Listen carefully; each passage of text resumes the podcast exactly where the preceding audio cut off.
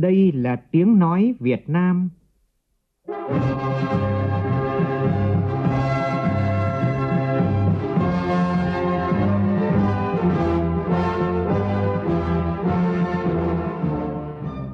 là tiếng nói Việt Nam, phát thanh từ Hà Nội, thủ đô nước Cộng hòa xã hội chủ nghĩa Việt Nam.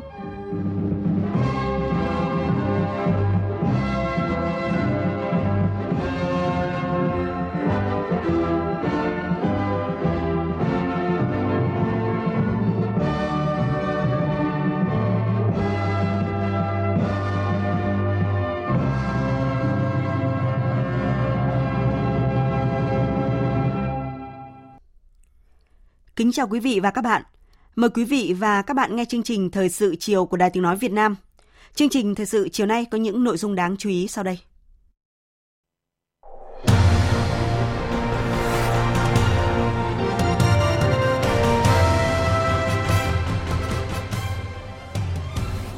Thủ tướng Phạm Minh Chính dự lễ khánh thành nhà hát Hồ Gươm, công trình có công nghệ hiện đại với tiêu chuẩn thế giới.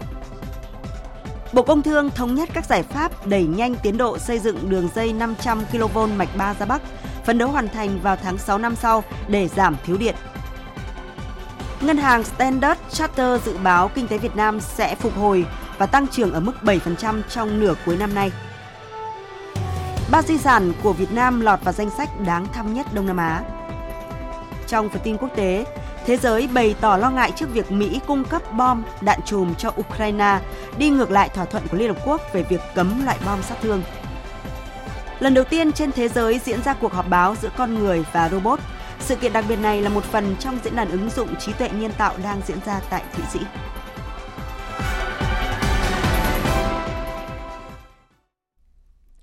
Sau đây là nội dung chi tiết. Thưa quý vị và các bạn, sáng nay tại Hà Nội, Thủ tướng Chính phủ Phạm Minh Chính đến dự và phát biểu tại buổi lễ khánh thành nhà hát Hồ Gươm do Bộ Công an phối hợp với thành phố Hà Nội tổ chức. Cùng dự có các đồng chí Ủy viên Bộ Chính trị, Đại tướng Tô Lâm, Bộ trưởng Bộ Công an, Đại tướng Phan Văn Giang, Bộ trưởng Bộ Quốc phòng, Bí thư Thành ủy Hà Nội Đinh Tiến Dũng và lãnh đạo nhiều bộ ngành trung ương và các đại biểu quốc tế. Tin của phóng viên Việt Cường. Nhà hát Hồ Gươm gồm 6 phần chính, sảnh lớn và sảnh nhỏ phía trước phục vụ tiếp đón khách. Lõi giao thông đứng tạo điều kiện di chuyển dễ dàng trong không gian. Khán phòng lớn có sức chứa 900 khách và khán phòng nhỏ có sức chứa 500 khách. Khán phòng lớn với hệ thống sân khấu linh hoạt hiện đại. Sân khấu có thể nâng lên tạo thành một sân khấu rộng với sức chứa cho 90 người. Hệ thống sân khấu hiện đại tạo ra các hoạt cảnh sân khấu đẹp nhất. Khán phòng nhỏ được thiết kế như một bông hoa đang nở với đường nét là những sóng âm lan tỏa trong không gian. Nhà hát Hồ Gươm có hệ thống dịch vụ đa dạng, trong đó khu vực biểu diễn nghệ thuật sẽ là nơi trình diễn những tác phẩm nghệ thuật của Việt Nam và quốc tế. Vui mừng đến dự lễ khánh thành nhà hát Hồ Gươm, Thủ tướng Phạm Minh Chính nhấn mạnh, văn hóa là hồn cốt, là sức mạnh nội sinh, là nền tảng tinh thần, là động lực phát triển của xã hội. Công tác văn hóa có vai trò và góp phần vô cùng quan trọng trong sự nghiệp xây dựng và bảo vệ Tổ quốc. Đảng ta luôn đề cao vai trò của văn hóa, văn hóa là nền tảng tinh thần của xã hội, là mục tiêu và động lực phát triển đất nước văn hóa có vai trò quan trọng trong việc hình thành nhân cách con người và bản sắc cốt cách dân tộc. Việc đầu tư xây dựng nhà hát Hồ Gươm thể hiện sự quan tâm đặc biệt của Đảng ủy Công an Trung ương, lãnh đạo Bộ Công an, Ủy ban nhân dân thành phố Hà Nội đối với sự nghiệp phát triển văn hóa, góp phần thực hiện chủ trương, đường lối của Đảng, Nhà nước về văn hóa, văn nghệ và xây dựng thủ đô Hà Nội văn hiến, văn minh hiện đại. Đây là một thiết chế văn hóa với không gian văn hóa nghệ thuật hiện đại, xen lẫn truyền thống, có cơ sở vật chất đồng bộ hiện đại, kết nối với các công trình văn hóa lịch sử, cảnh quan kiến trúc quanh Hồ Gươm, tạo thành một quần thể văn hóa tại thủ đô Hà Nội văn hiến, văn minh, hiện đại và hòa bình. Có thể nói đây là một trong những công trình kiến trúc văn hóa mang tính biểu tượng của lực lượng công an nhân dân và góp phần tô thắm thêm cái biểu tượng của thành phố Hà Nội. Thủ tướng Phạm Minh Chính đề nghị Bộ Công an chỉ đạo có kế hoạch quản lý, vận hành khoa học, hiệu quả để nhà hát Hồ Gươm thật sự là công trình trọng điểm của lực lượng công an nhân dân và thủ đô Hà Nội. Quan tâm tổ chức các hoạt động văn hóa, nghệ thuật, sự kiện phục vụ nhiệm vụ chính trị của Đảng, Nhà nước, Bộ Công an và thành phố Hà Nội, đáp ứng nhu cầu hưởng thụ văn hóa nghệ thuật của nhân dân, cán bộ chiến sĩ công an, bạn bè quốc tế.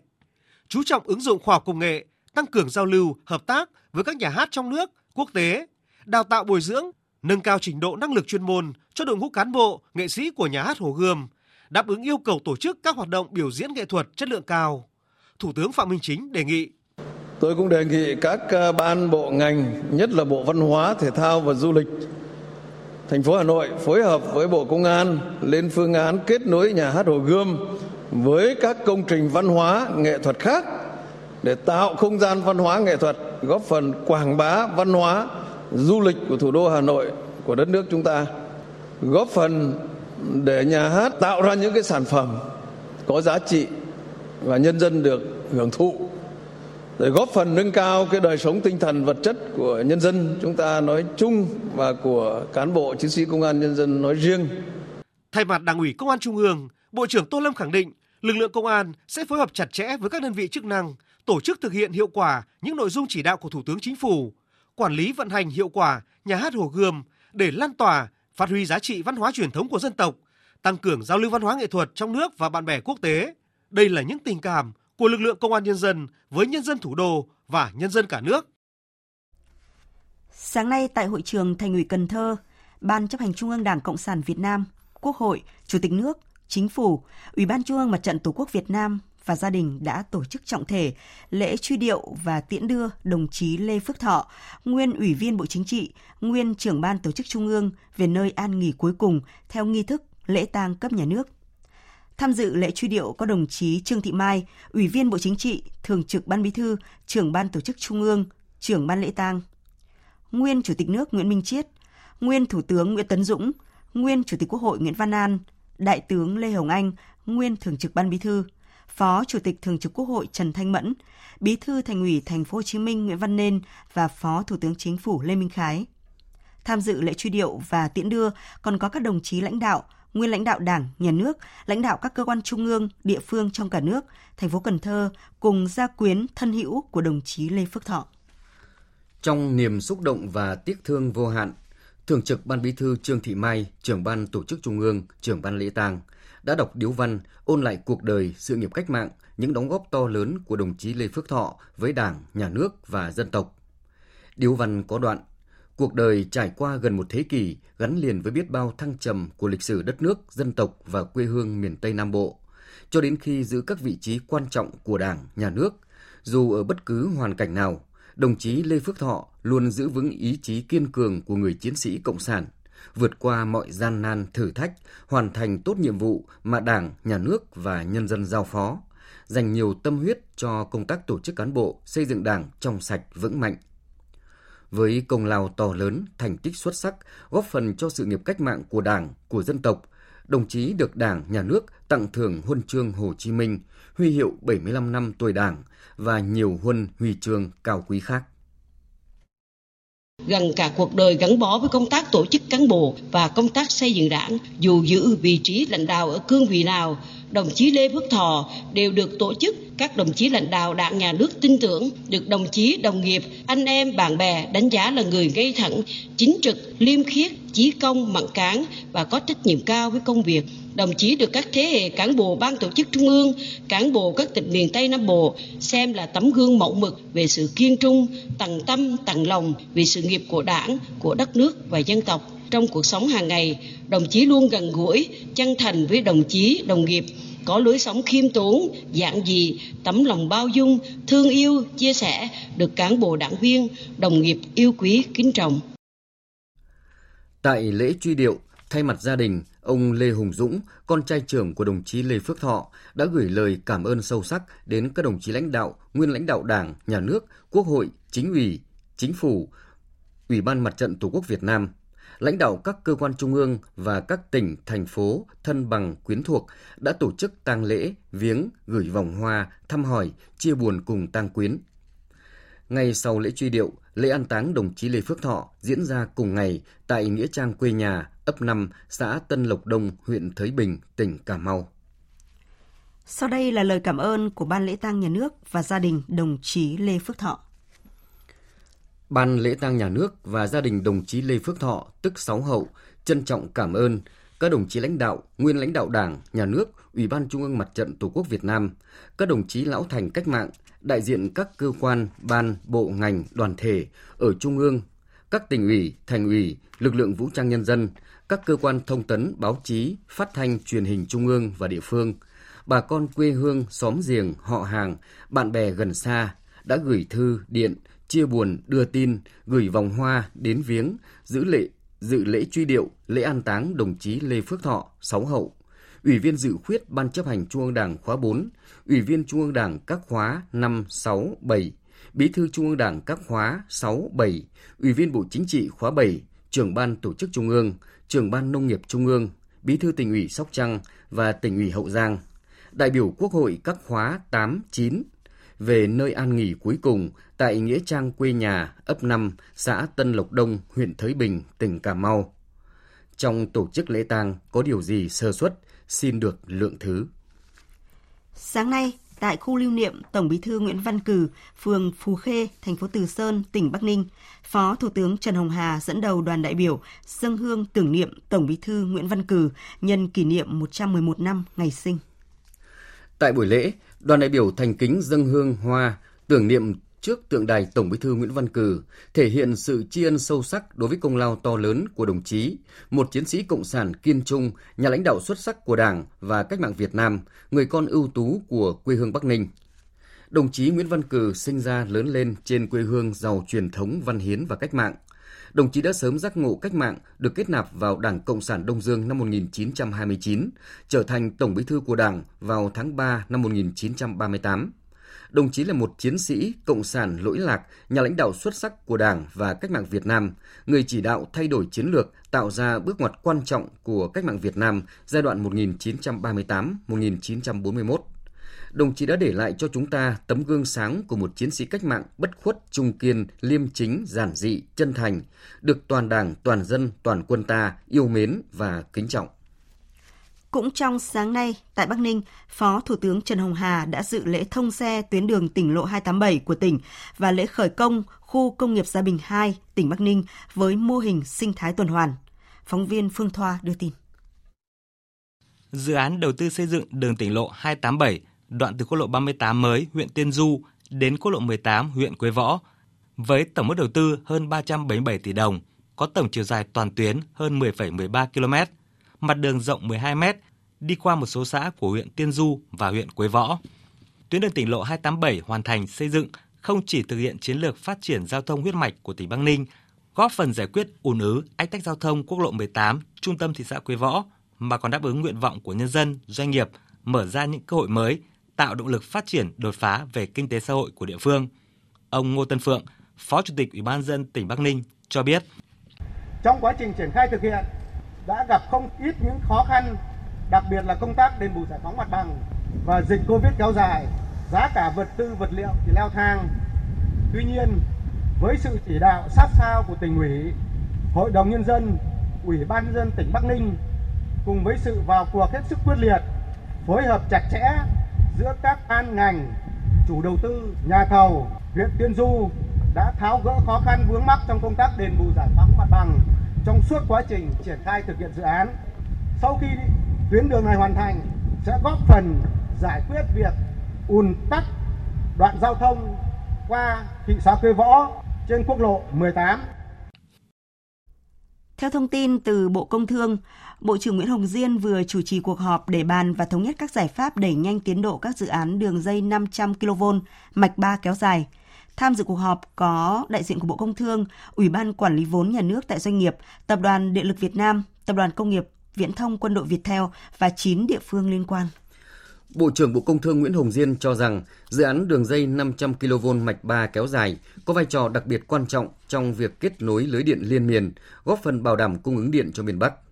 Tại cuộc họp, các ý kiến cũng thống nhất dự án đường dây 500 kV mạch 3 kéo dài là dự án trọng điểm cấp bách có vai trò đặc biệt quan trọng đối với an ninh năng lượng quốc gia, nhất là đối với khu vực miền Bắc, cũng như vai trò chính trị, an ninh, an toàn quốc gia, trật tự an toàn xã hội. Bộ trưởng Nguyễn Hồng Diên, Phó trưởng Ban Thường trực Ban Chỉ đạo Quốc gia về phát triển điện lực, yêu cầu Tập đoàn Điện lực Việt Nam và Tổng Công ty Truyền tài điện quốc gia khẩn trương hoàn tất hồ sơ các dự án trong tháng 7 này. Sau đó, dự án sẽ được trình các cơ quan có thẩm quyền để thẩm định phê duyệt chủ trương đầu tư dự án trong tháng 8 và phê duyệt dự án đầu tư trong tháng 9 tới. Trên cơ sở đó, chủ đầu tư thống nhất với địa phương để triển khai giải phóng mặt bằng, chậm nhất đến tháng 6 năm 2024 phải hoàn thành dự án và đưa vào vận hành theo đúng tiến độ. Bộ Xây dựng thông tin hiện nay có 21 dự án nhà ở xã hội, nhà ở công nhân, cải tạo chung cư cũ đủ điều kiện vay từ gói 120.000 tỷ đồng với tổng mức đầu tư là hơn 20.000 tỷ đồng. Các dự án dự kiến cung cấp gần 20.000 căn hộ. Từ đầu tháng 4, gói tín dụng 120.000 tỷ đồng đã được triển khai nhằm hỗ trợ cho vay chủ đầu tư, người mua nhà của các dự án nhà ở xã hội, nhà ở công nhân với lãi suất thấp hơn 1,5 đến 2% lãi suất cho vay chung và dài hạn trên thị trường. Theo Bộ Xây dựng, trong 6 tháng qua, 9 dự án nhà ở xã hội, nhà ở công nhân đã được khởi công, quy mô gần 20.000 căn. Trong đó, nhà ở xã hội có 6 dự án, quy mô hơn 7.700 căn. Nhà ở công nhân có 3 dự án với hơn 11.000 căn. Đến nay, cả nước đã giải ngân được trên 6.200 tỷ đồng cho khoảng 15.000 khách hàng thuộc đối tượng vay để mua, thuê mua nhà ở xã hội, nhà công nhân, xây dựng mới hoặc cải tạo sửa chữa nhà ở. Về việc triển khai gói tín dụng cho vay hỗ trợ nhà ở xã hội 120.000 tỷ đồng, Ngân hàng Nhà nước cho biết đã có 15 dự án của các tỉnh Bắc Giang, Trà Vinh và Tây Ninh, trong đó có 5 dự án đã được cấp phép xây dựng. Bên cạnh đó, ba tỉnh Bình Định, Phú Thọ và Bà Rịa Vũng Tàu đã công bố 6 dự án nhà ở xã hội. Ngân hàng Standard Charter dự báo nền kinh tế của Việt Nam sẽ phục hồi và tăng trưởng ở mức 7% trong nửa cuối năm nay. Ông Tim Lila Hafan, chuyên gia kinh tế phụ trách Thái Lan và Việt Nam của ngân hàng Standard Charter chia sẻ, triển vọng kinh tế của Việt Nam trong trung hạn vẫn rất tích cực khi nền kinh tế tiếp tục duy trì ổn định và thực hiện chính sách mở cửa. Lượng khách du lịch liên tục phục hồi sẽ hỗ trợ cán cân dịch vụ. Mặc dù các chỉ số kinh tế vĩ mô đã được cải thiện hơn song vẫn còn tương đối yếu, hoạt động thương mại tiếp tục suy giảm dẫn đến hoạt động sản xuất và kinh tế chậm lại. Thặng dư thương mại tăng trong quý 2 nhưng xuất khẩu giảm so với cùng kỳ năm ngoái. Nhìn chung, thặng dư thương mại nửa đầu năm của Việt Nam đã vượt năm ngoái do nhập khẩu suy giảm đã bù đắp cho tốc độ tăng trưởng xuất khẩu chậm. Ngân hàng Standard Charter hạ dự báo tăng trưởng GDP của Việt Nam năm nay xuống mức 5,4% từ mức 6,5% trước đó. Ngân hàng cũng thận trọng hơn trước việc dữ liệu kinh tế từ đầu năm cho đến nay thấp hơn mức kỳ vọng và triển vọng kinh tế toàn cầu ảm đạm hơn. Dự báo lạm phát năm nay được điều chỉnh xuống mức 2,8% so với trước đó là 4,3% những nỗ lực của chính phủ và sự cải thiện trong bối cảnh kinh tế toàn cầu sẽ là những yếu tố để thúc đẩy dòng vốn đầu tư. Để thu hút FDI, Việt Nam cần đưa tăng trưởng GDP trở về mức cao và phát triển cơ sở hạ tầng. Cơ sở hạ tầng vững chắc, đặc biệt trong lĩnh vực logistics có thể khuyến khích nhiều nhà sản xuất chuyển đến Việt Nam. Thưa quý vị và các bạn, trong bối cảnh nhiều khó khăn, thách thức hơn là thuận lợi ở cả trong và ngoài nước, kinh tế Việt Nam trong 6 tháng qua vẫn ghi nhận một số điểm tích cực, trong đó có thị trường tài chính tiền tệ. Và theo như phân tích của các chuyên gia ngân hàng Standard Charter thì triển vọng kinh tế của Việt Nam trong trung hạn vẫn rất tích cực. Phóng viên Bảo Ngọc thông tin. Với chính sách tiền tệ, điểm sáng nổi bật là Ngân hàng Nhà nước đã 4 lần giảm lãi suất điều hành từ 0,5 đến 1,5% nhằm giảm lãi suất huy động và cho vay, góp phần tăng khả năng tiếp cận và cung cấp vốn cho nền kinh tế. Theo đó, về cơ bản, mặt bằng lãi suất đã ổn định, lãi suất tiền gửi và cho vay mới có xu hướng giảm dần. Tỷ giá giữa đồng Việt Nam với đô la Mỹ trong suốt quý 2 năm nay dao động trong biên độ hẹp trong khoảng 23.610 đồng đến 23.755 đồng đổi một đô la Mỹ, tăng 0,4% và về tương đương mức tỷ giá đầu năm. Áp lực tỷ giá từ nay đến cuối năm được nhận định sẽ không nặng nề như năm 2022 nếu Cục Dự trữ Liên bang Mỹ không tăng lãi suất bất thường. Trên thực tế, nguồn cung ngoại tệ khá tích cực trong thời gian qua đến từ dòng vốn FDI giải ngân, thặng dư cán cân thương mại hay dòng tiền gián tiếp từ các thương vụ bán vốn hoặc giải ngân các khoản vay ngoại tệ. Tiến sĩ Nguyễn Đức Trung, Phó hiệu trưởng Học viện Ngân hàng Thành phố Hồ Chí Minh phân tích. Trong điều hành vĩ mô chúng ta luôn thống nhất việc là đảm bảo ổn định vĩ mô và kiểm soát lạm phát. Đấy là mục tiêu hàng đầu xuyên suốt. Nhưng trong những thời điểm cụ thể thì có những mục tiêu sẽ được ưu tiên hơn. Thời điểm hiện tại thì cái việc mà liên quan đến điều hành tốt tỷ giá là yếu tố rất quan trọng. Ở đây quan trọng đặc biệt liên quan đến câu chuyện là kiểm soát cái kỳ vọng lạm phát. Rằng lạm phát ở châu Âu, ở Mỹ rất cao, là Việt Nam mới nhập khẩu rất nhiều và nếu mà lạm phát xảy ra thì nó sẽ liên quan đến yếu tố lãi suất tiếp tục phải tăng lãi suất khi mà kiểm soát được lạm phát tốt đặc biệt là kỳ vọng lạm phát tốt thì kiểm soát được vấn đề lãi suất từ đấy kiểm soát được các cái chỉ tiêu khác như đầu tư như tiêu dùng từ đấy kiểm soát được yếu tố GDP Điểm tích cực tiếp theo trong bức tranh toàn cảnh vĩ mô nửa đầu năm nay là áp lực lạm phát đã giảm hẳn. Các chuyên gia kinh tế cho rằng bình quân cả năm 2023, lạm phát sẽ biến động ở mức khoảng 2,5 đến 3,5% và mục tiêu kiểm soát lạm phát dưới 4,5% năm nay chắc chắn sẽ hoàn thành. Các yếu tố về cung tiền, lãi suất và tổng cầu không chỉ khiến lạm phát giảm mạnh trong 6 tháng đầu năm nay, mà còn tiếp tục có tác động kiềm chế tốc độ tăng CPI trong 6 tháng cuối năm. Trong vòng một năm qua, CPI chỉ tăng trung bình 0,17% một tháng. Với giả định tốc độ này tiếp tục được duy trì trong 6 tháng cuối năm, lạm phát so với cùng kỳ vào tháng 12 năm nay được dự báo sẽ ở mức 1,7% và lạm phát trung bình cả năm sẽ ở mức 2,5%, khó vượt qua 3% nên mục tiêu kiểm soát lạm phát là hoàn toàn đạt được. Chuyên gia kinh tế, Phó giáo sư tiến sĩ Đinh Trọng Thịnh phân tích. Ổn định cái giá trị đồng Việt Nam, tăng cái sức mua đồng Việt Nam thì lúc đó cái đồng Việt Nam nó ổn định thì cái lạm phát nó sẽ giảm đi. Bộ Tài chính cần phải xem xét cái việc mà phát hành các cái khoản vay trái phiếu chính phủ phù hợp để không làm tăng một cách đột biến cái lượng tiền cung tiền trên thị trường. Nhà nước cần phải tạo sức ép. Thời sự VOV nhanh, tin cậy, hấp dẫn. Nhận lời mời của Hội hữu nghị đối ngoại nhân dân Trung Quốc, Liên hiệp các tổ chức hữu nghị Việt Nam cử đoàn 7 đại biểu tham dự liên hoan giao lưu các lãnh đạo trẻ ASEAN Trung Quốc lần thứ 9 tại tỉnh Hồ Bắc, Trung Quốc từ ngày mùng 3 đến ngày mùng 7 tháng 7. Liên hoan do Hội hữu nghị đối ngoại nhân dân Trung Quốc, Hội Trung Quốc ASEAN phối hợp với Hội hữu nghị đối ngoại nhân dân tỉnh Hồ Bắc tổ chức với sự tham dự của hơn 100 đại biểu, trong đó có hơn 70 đại biểu đại diện cho thanh niên 10 nước ASEAN. Tin của phóng viên Đài Tiếng Nói Việt Nam. Với chủ đề Đồng hành cùng nhau xây dựng ngôi nhà tươi đẹp, Liên hoan giao lưu các lãnh đạo trẻ ASEAN Trung Quốc là cơ hội tốt để trải nghiệm về Trung Quốc, giao lưu học hỏi lẫn nhau và trở thành những đại sứ hữu nghị của thanh niên các nước ASEAN và Trung Quốc. Điểm nhấn của liên hoan năm nay là diễn đàn thanh niên ASEAN Trung Quốc. Tại diễn đàn, đại biểu sinh viên các nước đã phát biểu về vai trò, tầm quan trọng của liên hoan nhằm tạo ra những kết nối, thúc đẩy giao lưu giữa thanh niên các nước ASEAN và Trung Quốc để cùng chung tay xây dựng ngôi nhà tươi đẹp. Nằm trong khuôn khổ chương trình, các đại biểu đã tham quan một số danh lam thắng cảnh nổi tiếng của Trung Quốc, trải nghiệm một số loại hình nghệ thuật dân gian như thư pháp, cắt giấy, hòa tấu nhạc cụ dân tộc. Tại gala chào mừng thành công của Liên hoan, đoàn đại biểu Việt Nam là một trong năm đoàn đại biểu các nước ASEAN cùng với Campuchia, Lào, Myanmar và Thái Lan đã mang đến những tiết mục văn nghệ đặc sắc, đặc trưng của mỗi quốc gia, có phần tạo nên một gala nhiều màu sắc. Liên hoan giao lưu các lãnh đạo trẻ ASEAN Trung Quốc bắt đầu từ năm 2013 và cho đến nay có khoảng 1.000 đại biểu thanh niên Trung Quốc và các nước ASEAN đã tham dự. Chương trình đã thúc đẩy mạnh mẽ giao lưu hữu nghị và hiểu biết giữa các bạn trẻ, tạo dựng nền tảng cho sự tin tưởng lẫn nhau giữa thanh niên các nước ASEAN và Trung Quốc. Phóng viên Phan Tùng thường trú tại Ấn Độ đưa tin, từ tháng 8 tới, một đường bay trực tiếp kết nối thành phố Hồ Chí Minh với Kochi, đô thị lớn nhất của bang Kerala, miền Nam Ấn Độ, sẽ chính thức được khai trương với tần suất 4 chuyến một tuần. Để chuẩn bị cho sự kiện này, đoàn công tác của Đại sứ quán Việt Nam tại Ấn Độ do Đại sứ Nguyễn Thanh Hải đã dẫn đầu có chuyến thăm bang Kerala gặp và làm việc với lãnh đạo cùng cộng đồng doanh nghiệp của bang.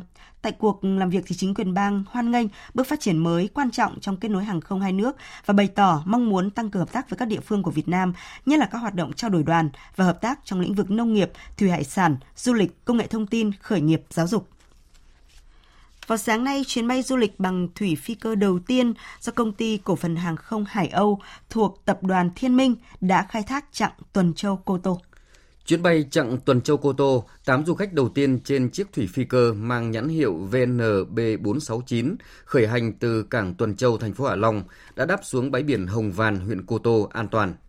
Đây không chỉ là đường bay đầu tiên tại Việt Nam khai thác đến đảo Cô Tô, mà còn là đường bay đầu tiên kết nối hai đảo trên biển. Với hành trình chỉ khoảng 35 phút, trên thủy phi cơ, du khách vừa có thể tiết kiệm được rất nhiều thời gian so với các phương tiện giao thông khác, vừa có cơ hội chiêm ngưỡng vẻ đẹp hùng vĩ của các địa danh trên Vịnh Hạ Long từ trên cao như Bản Sen, Ngọc Vừng, Quan Lạn, Minh Châu, Vịnh Bái Tử Long, dưới sự hướng dẫn và thuyết minh của tổ bay trực tiếp trên chuyến bay. Dịch vụ bay thủy phi cơ là một loại hình dịch vụ mới chưa được khai thác sử dụng phổ biến tại Việt Nam – Việc đưa loại hình dịch vụ này vào hoạt động tại huyện Cô Tô sẽ góp phần làm phong phú sản phẩm, đa dạng loại hình dịch vụ phục vụ du lịch, thúc đẩy phát triển du lịch của huyện Cô Tô lên tầm cao mới, tạo thế mạnh của ngành mũi nhọn du lịch trong phát triển kinh tế xã hội của địa phương. Ba di sản của Việt Nam là Vịnh Hạ Long, phố cổ Hội An và vườn quốc gia Phong Nha Kẻ Bàng đã lọt vào danh sách 16 di sản đáng thăm nhất khu vực Đông Nam Á. Trong 11 quốc gia tại Đông Nam Á có 41 điểm đến được UNESCO công nhận là di sản thế giới, bao gồm các công viên hoang dã, kỳ quan thiên nhiên, đền thờ. Tạp chí du lịch Wanderlust chọn 16 điểm để gợi ý độc giả nên ghé thăm, trong đó có 3 di sản là Vịnh Hạ Long, phố cổ Hội An và vườn quốc gia Phong Nha Kẻ Bàng. Xuất hiện ngay đầu danh sách là Vịnh Hạ Long ở Quảng Ninh, tạp chí du lịch Anh giới thiệu quần thể 1.600 núi đá vôi lớn nhỏ trên vịnh có quy mô ấn tượng nhất thế giới – các hoạt động khám phá Vịnh Hạ Long do Wanderlust gợi ý gồm chèo thuyền KA, thăm động Thiên Cung, hang động nổi tiếng với những măng đá và nhũ đá ấn tượng, hoặc ghé các trang trại nuôi hàu, khám phá những bãi biển nhỏ ngoài khơi xa. Địa điểm thứ hai được tạp chí du lịch Wanderlust nhắc tới là phố cổ Hội An, Quảng Nam. Đô thị cổ này được UNESCO công nhận di tích văn hóa thế giới vào năm 1999. Những ngôi nhà tường vàng, ngói đỏ phủ rêu cùng nhịp sống yên bình tại đây như tách biệt với cuộc sống hiện đại tờ Wanderlust giới thiệu thành phố này từng là một thị trấn cảng thịnh vượng và là nơi sinh sống của các thương nhân từ khắp châu Á. Những gợi ý nhớ về quá khứ đa văn hóa của Hội An ngày nay hiện diện trong các tòa nhà kiểu Pháp, khu phố người Hoa hay ngôi chùa cầu kiểu Nhật. Một điểm nổi bật của Hội An được tạp chí du lịch Anh nhắc đến là những chiếc đèn lồng thắp sáng phố cổ về đêm. Một địa điểm tuyệt đẹp nữa của Việt Nam lọt top di sản UNESCO ấn tượng nhất Đông Nam Á do tạp chí du lịch danh tiếng Wanderlust bình chọn là Vườn Quốc gia Phong Nha Kẻ Bàng, Quảng Bình. Vào năm 2003, UNESCO công nhận Vườn Quốc gia Phong Nha Kẻ Bàng là di sản thiên nhiên thế giới theo tiêu chí địa chất, địa mạo. Năm 2015, địa danh này tiếp tục được UNESCO công nhận lần thứ hai là di sản thiên nhiên thế giới dựa theo tiêu chí đa dạng sinh học.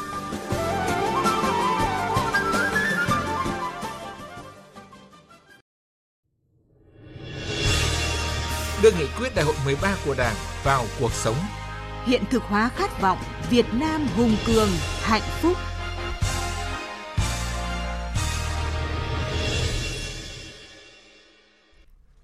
Quý vị và các bạn đang nghe chương trình Thời sự chiều của Đài Tiếng Nói Việt Nam. Thưa quý vị và các bạn, từ một người nông dân nghèo trở thành tỷ phú, lan tỏa khát khao thay đổi một miền quê, đi đầu trong xây dựng nông thôn mới kiểu mẫu. Đó là ông Nguyễn Văn Cường, bí thư tri bộ kiêm trưởng bản Nghĩa Hưng, xã Mường Cơi, huyện Phú Yên, tỉnh Sơn La. Hành trình khát vọng của ông bí thư tri bộ bản Nghĩa Hưng đã khơi dậy phong trào và tinh thần cống hiến để phát triển địa phương và đất nước. Phóng sự của nhóm phóng viên Thanh Thủy và Lê Hạnh, cơ quan thường trú Tây Bắc. Mời quý vị và các bạn cùng nghe.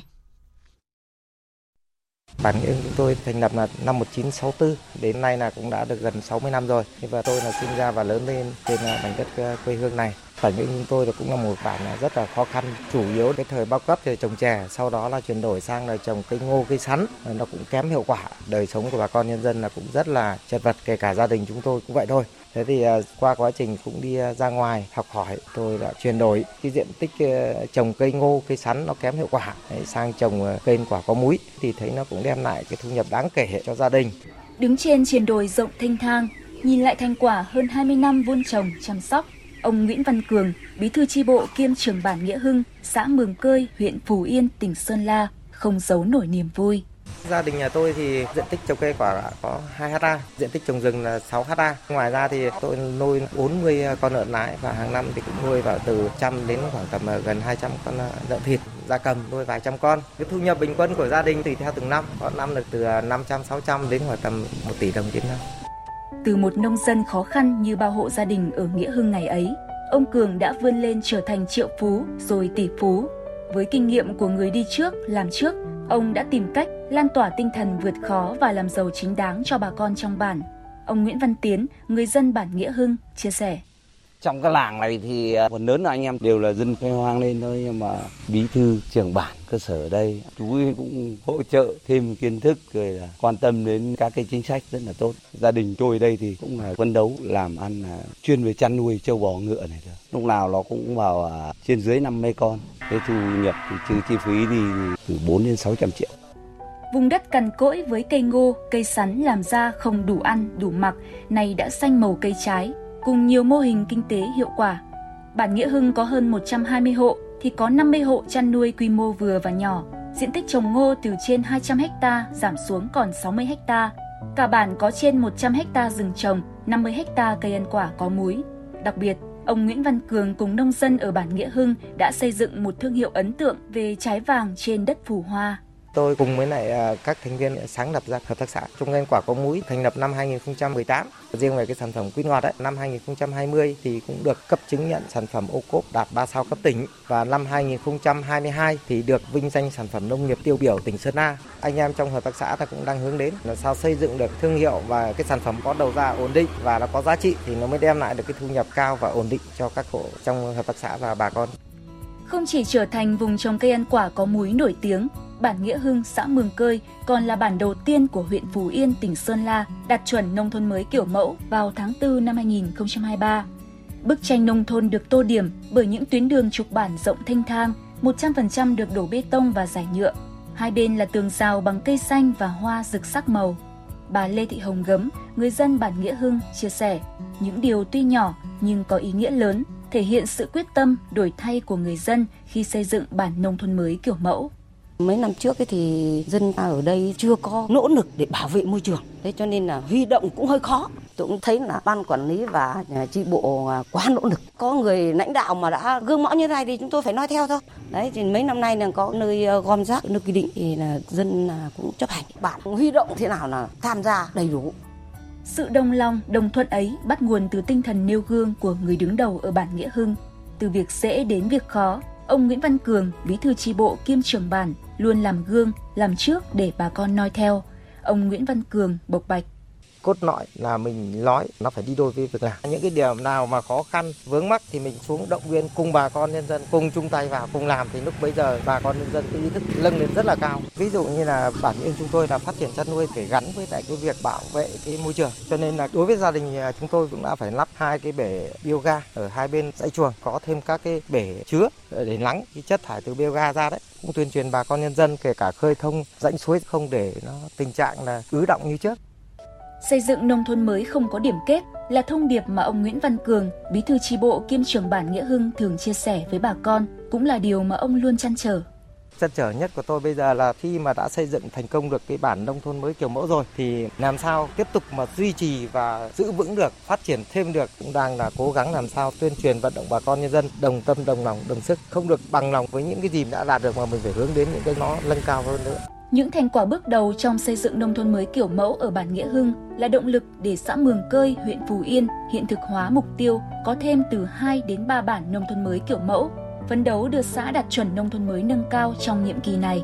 Theo Bí thư Đảng ủy xã Mường Cơi Hà Văn Phương, cùng với sự nỗ lực của cấp ủy, chính quyền, rất cần sự quan tâm của các cấp, các ngành với các chính sách hỗ trợ bà con và phát huy vai trò nêu gương của cán bộ, đảng viên và nhân dân đề nghị với đảng nhà nước có những cái chủ trương trước mắt là tạo điều kiện cho người dân về cái vốn để dân có cái điều kiện để phát triển cái kinh tế hộ đặc biệt là ở mường khơi chúng tôi là cái kinh tế mô hình vườn trang trại tạo điều kiện cho người dân được đi tham quan các cái mô hình kinh tế ở các cái nơi khác để người dân người ta được à, mở mang, người ta được à, tiếp cận, sau đó người ta phải áp dụng triển khai tổ chức thực hiện ở cơ sở địa phương mình. Một vài hộ làm được thì chắc chắn là các hộ khác người ta sẽ nói theo. Đề nghị những cái cán bộ, những cái tập thể cá nhân người ta làm tốt ấy, nên có cái chủ trương chính sách là động viên khen thưởng kịp thời, khích lệ người dân thì người dân có cái động lực tiếp tục phát triển. Khi ngọn lửa nêu gương được thắp sáng và lan tỏa, chắc chắn sẽ có thêm nhiều miền quê đáng sống được dựng xây. Từ đó, những người nông dân sẽ có cuộc sống khấm khá hơn, hạnh phúc hơn trên chính mảnh đất quê hương mình.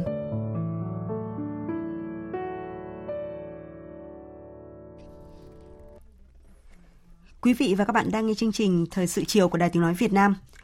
Ngày mai tại Jakarta, Indonesia khai mạc Hội nghị Bộ trưởng Ngoại giao Hiệp hội các quốc gia Đông Nam Á ASEAN lần thứ 56 và các hội nghị liên quan với các đối tác. Đây là dịp để các nước tập trung trao đổi, thảo luận về các vấn đề nổi cộng hiện nay như phục hồi kinh tế, thương mại, đầu tư, ổn định chuỗi cung ứng, ứng phó với các thách thức như biến đổi khí hậu, khoảng cách phát triển, môi trường, dịch bệnh, an ninh, năng lượng và an ninh lương thực.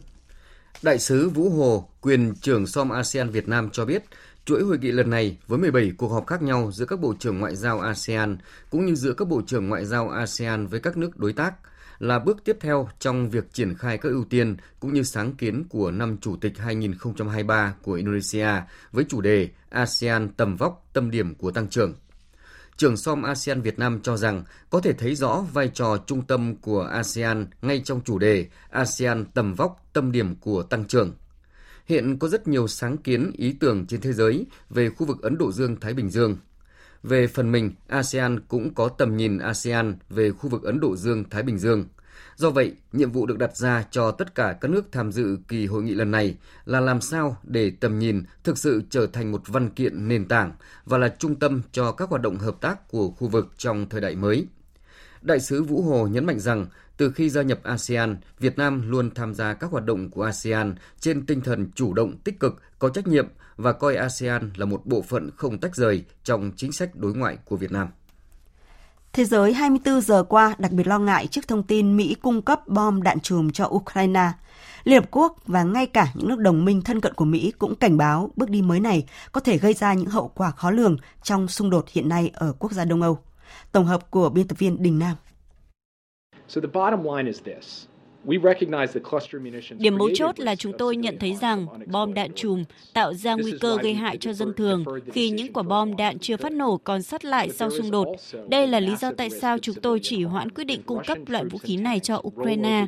Càng lâu càng tốt, nhưng hiện quân đội Ukraine đang bất lợi so với Nga do không có đủ pháo binh. Đó là lý do được Cố vấn An ninh Quốc gia Mỹ Jake Sullivan đưa ra để biện minh cho quyết định cung cấp bom đạn chùm cho Ukraine. Còn với Tổng thống Mỹ Joe Biden, ông chỉ nói ngắn gọn là vì hiện tại Ukraine sắp hết đạn dược. Trước quyết định của Mỹ, Nga đã lên tiếng chỉ trích gọi đây là hành động tuyệt vọng, không ảnh hưởng đến chiến dịch quân sự đặc biệt của Nga. Đến cả Anh và Canada cũng phải bối rối trước quyết định của đồng minh Mỹ. Anh và Canada cùng khẳng định tuân thủ cam kết của hai nước này đối với một thỏa thuận của Liên Hợp Quốc về việc cấm vũ khí bom đạn chùm. Thủ tướng Anh Rishi Sunak nhấn mạnh nước này sẽ hỗ trợ Ukraine bằng các biện pháp khác. Trong khi đó, Bộ trưởng Quốc phòng Tây Ban Nha Margarita Robles cho rằng đây là quyết định của riêng Mỹ chứ không phải từ Tổ chức Hiệp ước Bắc Đại Tây Dương NATO. Trước đó, Tổng thư ký Liên Hợp Quốc Antonio Guterres cũng đã lên tiếng phản đối quyết định của Mỹ cung cấp bom đạn chùm cho Ukraine. Dự báo, bước đi này của Mỹ sẽ còn vấp phải sự chỉ trích từ chính nội bộ nước Mỹ, cũng như các đồng minh trong Tổ chức Hiệp ước Bắc Đại Tây Dương NATO và Liên minh châu Âu. Hôm nay gần 20 triệu cử tri Uzbekistan đi bỏ phiếu tổng thống trước thời hạn.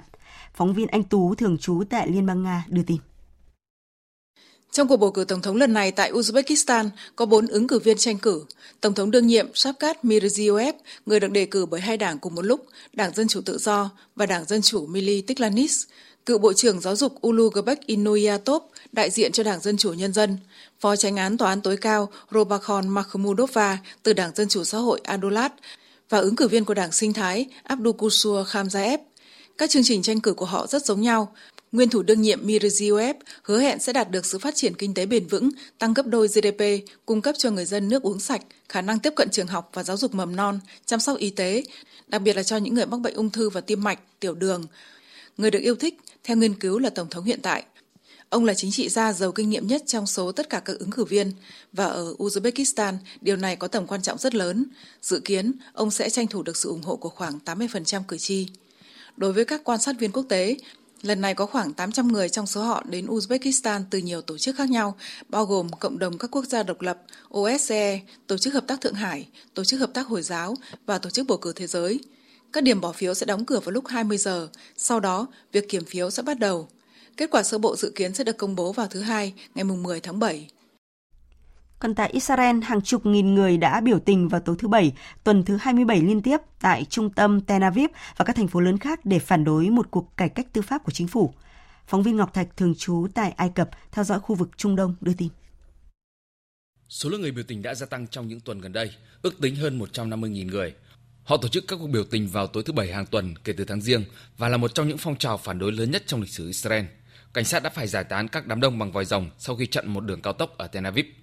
Sau những nỗ lực đàm phán thất bại, chính phủ Israel đang nỗ lực tiếp tục để thông qua cải cách tư pháp tại Quốc hội vào thứ hai tới, trong đó có liên quan tới việc bổ nhiệm các bộ trưởng.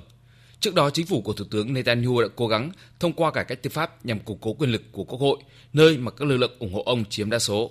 Chính phủ Israel cho rằng cải cách là cần thiết để đảm bảo cân bằng quyền lực tốt hơn. Nhưng những người phản đối coi đó là một mối đe dọa đối với nền dân chủ Israel và các thể chế của nó. Tại Thái Lan, mưa lớn liên tục từ dạng sáng nay đã gây ngập lụt nghiêm trọng khiến giao thông tê liệt tại nhiều khu vực ở tỉnh Phuket, thủ phủ du lịch của nước này. Phóng viên Đài tiếng nói Việt Nam thường trú tại Thái Lan thông tin. Theo giới chức địa phương, những trận mưa như chút nước và kéo dài tại nhiều huyện thị của tỉnh Phuket như huyện Mương, huyện Ca Thư đã gây ra tình trạng lụt lội nghiêm trọng.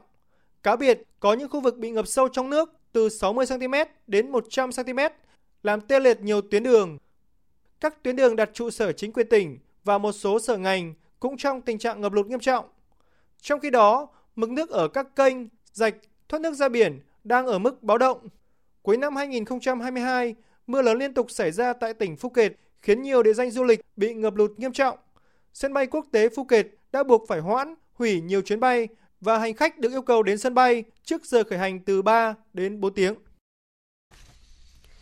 Lần đầu tiên trên thế giới diễn ra cuộc họp báo giữa con người và robot. Sự kiện đặc biệt này là một phần trong diễn đàn ứng dụng trí tuệ nhân tạo đang diễn ra tại Thụy Sĩ. Và tại đây, các robot đã được sử dụng khả năng tạo ra nội dung mới dựa trên dữ liệu có sẵn để giải đáp một số thắc mắc mà con người đang đặt ra. Biên tập viên Phương Anh thông tin. Tôi sẽ làm việc cùng với con người, hỗ trợ con người, sẽ không lấy đi bất cứ công việc nào mà con người đang có cả. Cô có chắc là thế không, Gray?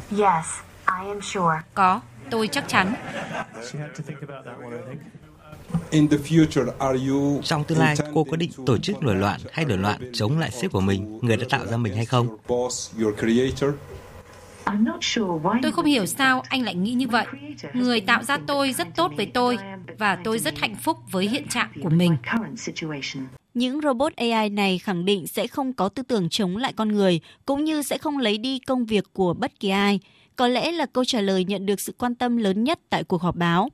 9 robot hình người xuất hiện tại họp báo ở thành phố Geneva, Thụy Sĩ, còn bày tỏ mong muốn giúp thế giới giải quyết những thách thức lớn nhất. Điều thú vị là các robot này mới được cập nhật bản AI mới nhất và đã khiến cả cử tọa và những người tạo nên các robot này không khỏi bất ngờ khi có thể trình bày quan điểm về nhiều lĩnh vực khác nhau trí tuệ nhân tạo và các mô hình robot AI có thể giúp giải quyết một số thách thức lớn nhất của thế giới hiện nay như bệnh tật và nạn đói.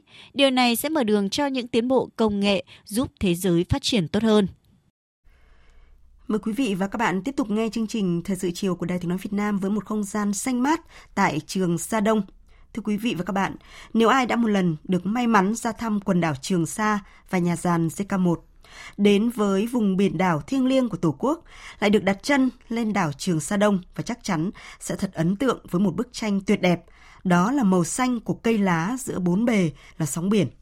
Trong sự mênh mông kỳ vĩ của biển cả, một trường Sa Đông xanh ngút ngàn, rất nhiều loài cây to nhỏ đã trụ vững, sinh sôi, lớn lên cùng với nắng gió, bão rông nhờ lớp lớp các thế hệ cán bộ chiến sĩ trên đảo đã dày công vun trồng.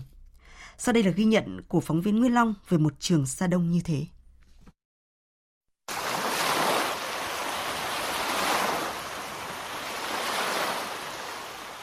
Vốn được biết trường Sa Đông là đảo nằm trên bãi san hô ngập nước, nắng mưa rông gió thất thường, diện tích đảo lại hẹp, rất khó cho việc trồng cây cối, hoa màu. Thế nhưng, một trường Sa Đông xanh rất thực đã hiện hữu trước mắt chúng tôi – ngay bên cột mốc chủ quyền và bao quanh toàn bộ khu đảo, cơ man là cây.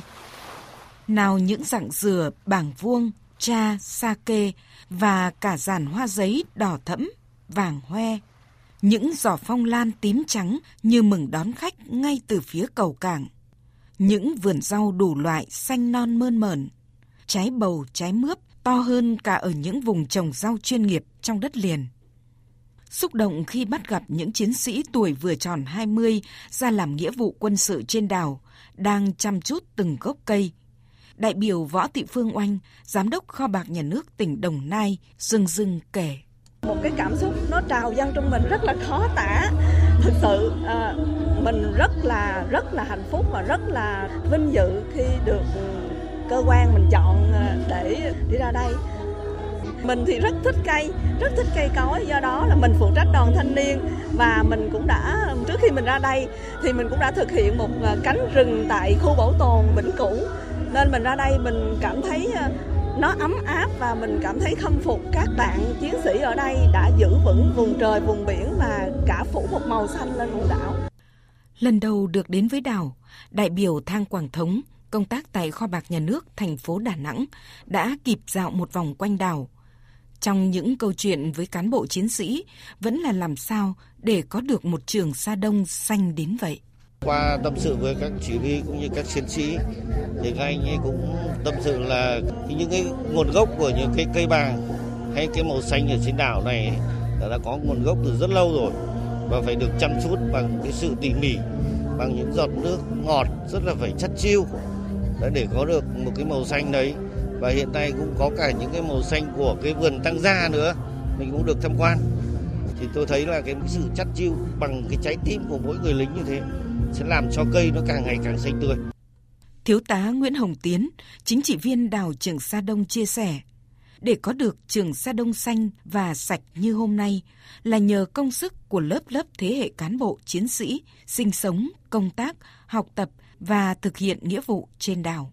Đối với đảo Trường Sa Đông chúng tôi là xanh hóa Trường Sa thì chúng tôi là thường xuyên là giao cho ban chấp hành liên tri đoàn thực hiện cái nhiệm vụ chăm sóc cảnh quan môi trường cũng như là vệ sinh môi trường biển. Đấy hàng tuần và hàng tháng chúng tôi đều thực hiện. Chăm trồng cây thì chúng tôi có kế hoạch cụ thể rõ ràng.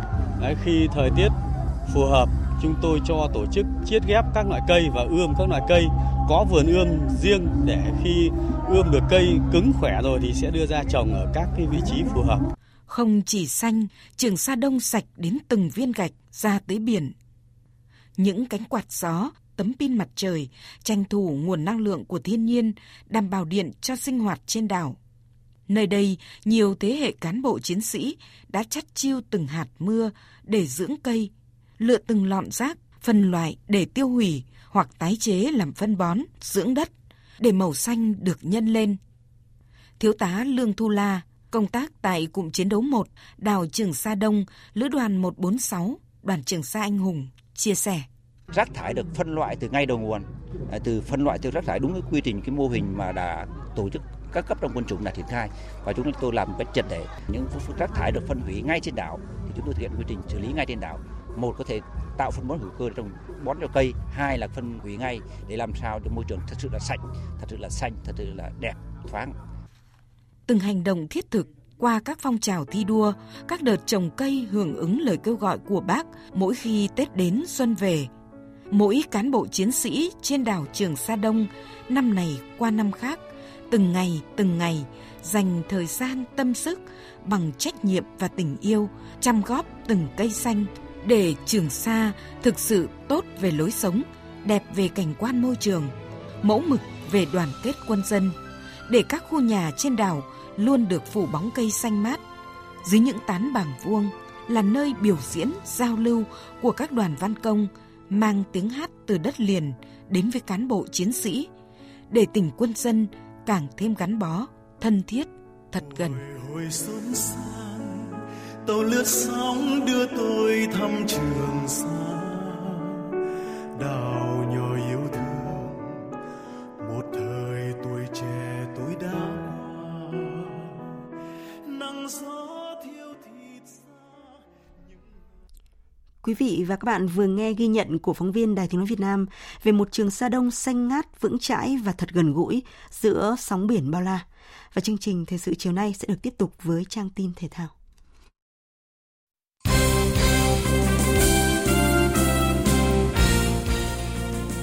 Quý vị và các bạn thân mến, tuyển nữ Việt Nam đã có 3 ngày luyện tập tại New Zealand.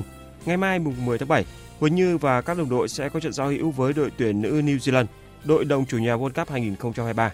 Trước trận đấu này, đội trưởng đội tuyển nữ New Zealand Ali Driller cho biết, chúng tôi chỉ có một trận đấu chuẩn bị trước thềm World Cup, chính vì vậy cả đội xem cuộc đọ sức với tuyển nữ Việt Nam cực kỳ quan trọng. Việc chúng tôi cần phải làm bây giờ chính là sự gắn kết. Nhiều cầu thủ vẫn chưa có cơ hội thi đấu cùng nhau. Tôi hy vọng trận giao hữu với đội tuyển nữ Việt Nam tới đây sẽ là cơ hội tốt giúp các thành viên đội tuyển nữ New Zealand có thể hiểu nhau hơn.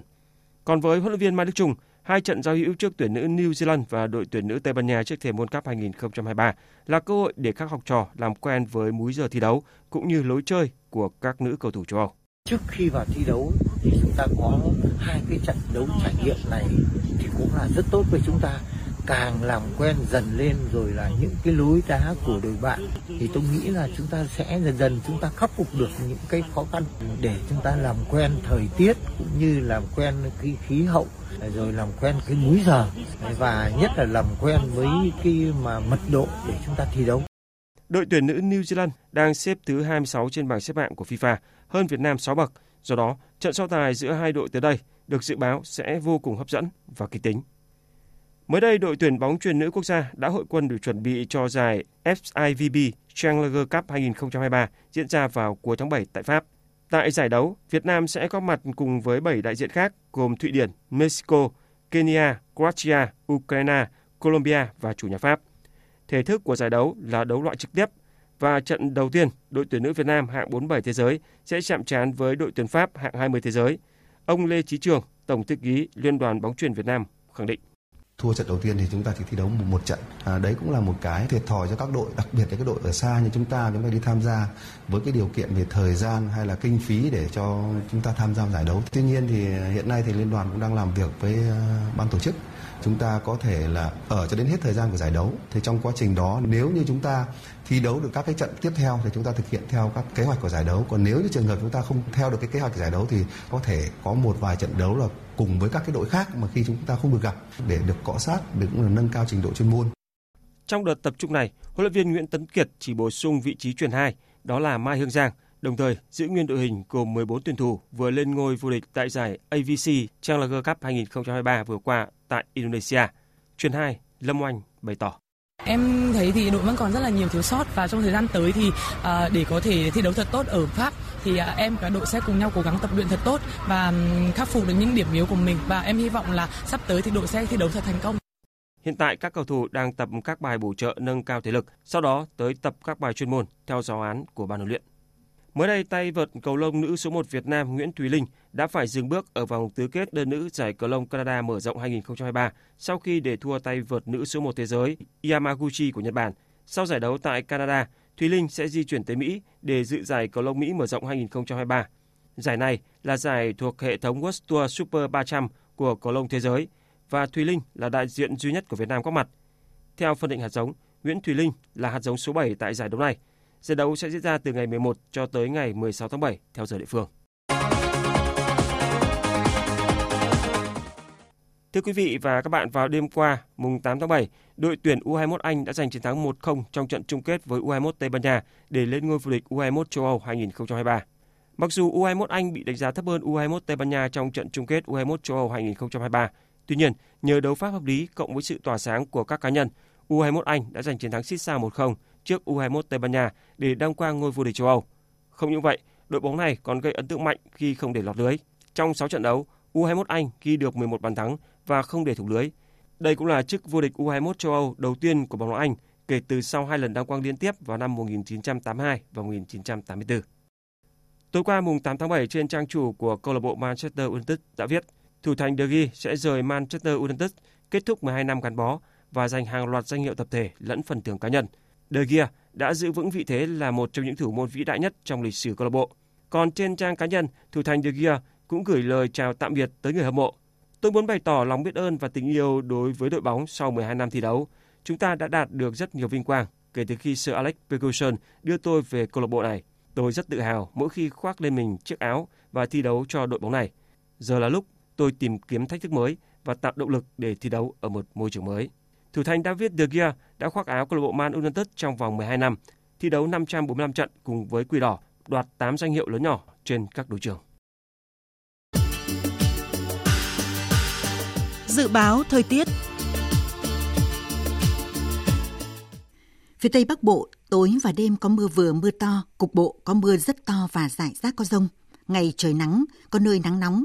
Riêng khu vực Hòa Bình và Yên Bái có nơi nắng nóng gay gắt, Chiều tối có mưa rào và rông vài nơi, nhiệt độ từ 24 đến 35 độ. Khu vực Hòa Bình và Yên Bái có nơi trên 37 độ. Phía Đông Bắc Bộ chiều tối và đêm có mưa rào và rông vài nơi. Riêng vùng núi tối và đêm nay nhiều mây, có mưa vừa, mưa to. cục bộ có mưa rất to và rải rác có rông. Ngày nắng nóng, có nơi nắng nóng gay gắt. Nhiệt độ từ 26 đến 37 độ, có nơi trên 37 độ. Khu vực từ Thanh Hóa đến Thừa Thiên Huế, chiều tối và đêm có mưa rào và rông vài nơi. Ngày nắng nóng và nắng nóng gay gắt, có nơi đặc biệt gay gắt. Nhiệt độ từ 27 đến 39 độ, có nơi trên 39 độ. Khu vực từ Đà Nẵng đến Bình Thuận, chiều tối và đêm có mưa rào và rông vài nơi, ngày nắng, có nơi có nắng nóng. Riêng phía Bắc có nắng nóng, có nơi nắng nóng gai gắt. Phía Bắc 25 đến 27 độ, có nơi trên 37 độ. Phía Nam từ 25 đến 35 độ, có nơi trên 35 độ. Tây Nguyên chiều tối và đêm có mưa rào và rông rải rác, cục bộ có mưa vừa mưa to, nhiệt độ từ 21 đến 33 độ. Nam Bộ chiều và tối có mưa rào và rông rải rác, cục bộ có mưa vừa mưa to, nhiệt độ từ 24 đến 34 độ, có nơi trên 34 độ. Khu vực Hà Nội tối và đêm có lúc có mưa rào và rông, ngày nắng nóng, có nơi nắng nóng gay gắt, nhiệt độ từ 26 đến 37 độ. Dự báo thời tiết biển, Bắc Vịnh Bắc Bộ có mưa rào và rông vài nơi, tầm nhìn xa trên 10 km, gió Đông Nam đến Nam cấp 4, cấp 5. Nam Vịnh Bắc Bộ, vùng biển từ Quảng Trị đến Quảng Ngãi không mưa, tầm nhìn xa trên 10 km, gió Đông Nam đến Nam cấp 4. Vùng biển từ Bình Định đến Ninh Thuận, vùng biển từ Bình Thuận đến Cà Mau có mưa rào và rông vài nơi, tầm nhìn xa trên 10 km, gió Nam cấp 4. Vùng biển từ Cà Mau đến Kiên Giang có mưa rào và rông rải rác, tầm nhìn xa trên 10 km, giảm xuống từ 4 đến 10 km trong mưa, gió nhẹ. Khu vực Bắc Biển Đông, khu vực quần đảo Hoàng Sa thuộc thành phố Đà Nẵng không mưa, tầm nhìn xa trên 10 km. Phía Tây, gió Tây Nam đến Nam cấp 4, phía Đông, gió nhẹ. Khu vực giữa Biển Đông có mưa rào và rông vài nơi, tầm nhìn xa trên 10 km. Phía Tây, gió Nam cấp 4, phía Đông, gió nhẹ. Khu vực Nam Biển Đông, Khu vực quần đảo Trường Sa thuộc tỉnh Khánh Hòa và Vịnh Thái Lan có mưa rào rải rác và có nơi có rông. Tầm nhìn xa trên 10 km, giảm xuống từ 4 đến 10 km trong mưa, gió nhẹ. Thông tin thời tiết vừa rồi đã kết thúc chương trình Thời sự chiều nay. Chương trình do các biên tập viên Nguyễn Hằng và Thanh Trường cùng phát thanh viên Minh Sang, kỹ thuật viên Trần Tâm thực hiện. Chịu trách nhiệm nội dung Nguyễn Vũ Duy. Cảm ơn quý vị và các bạn đã quan tâm theo dõi.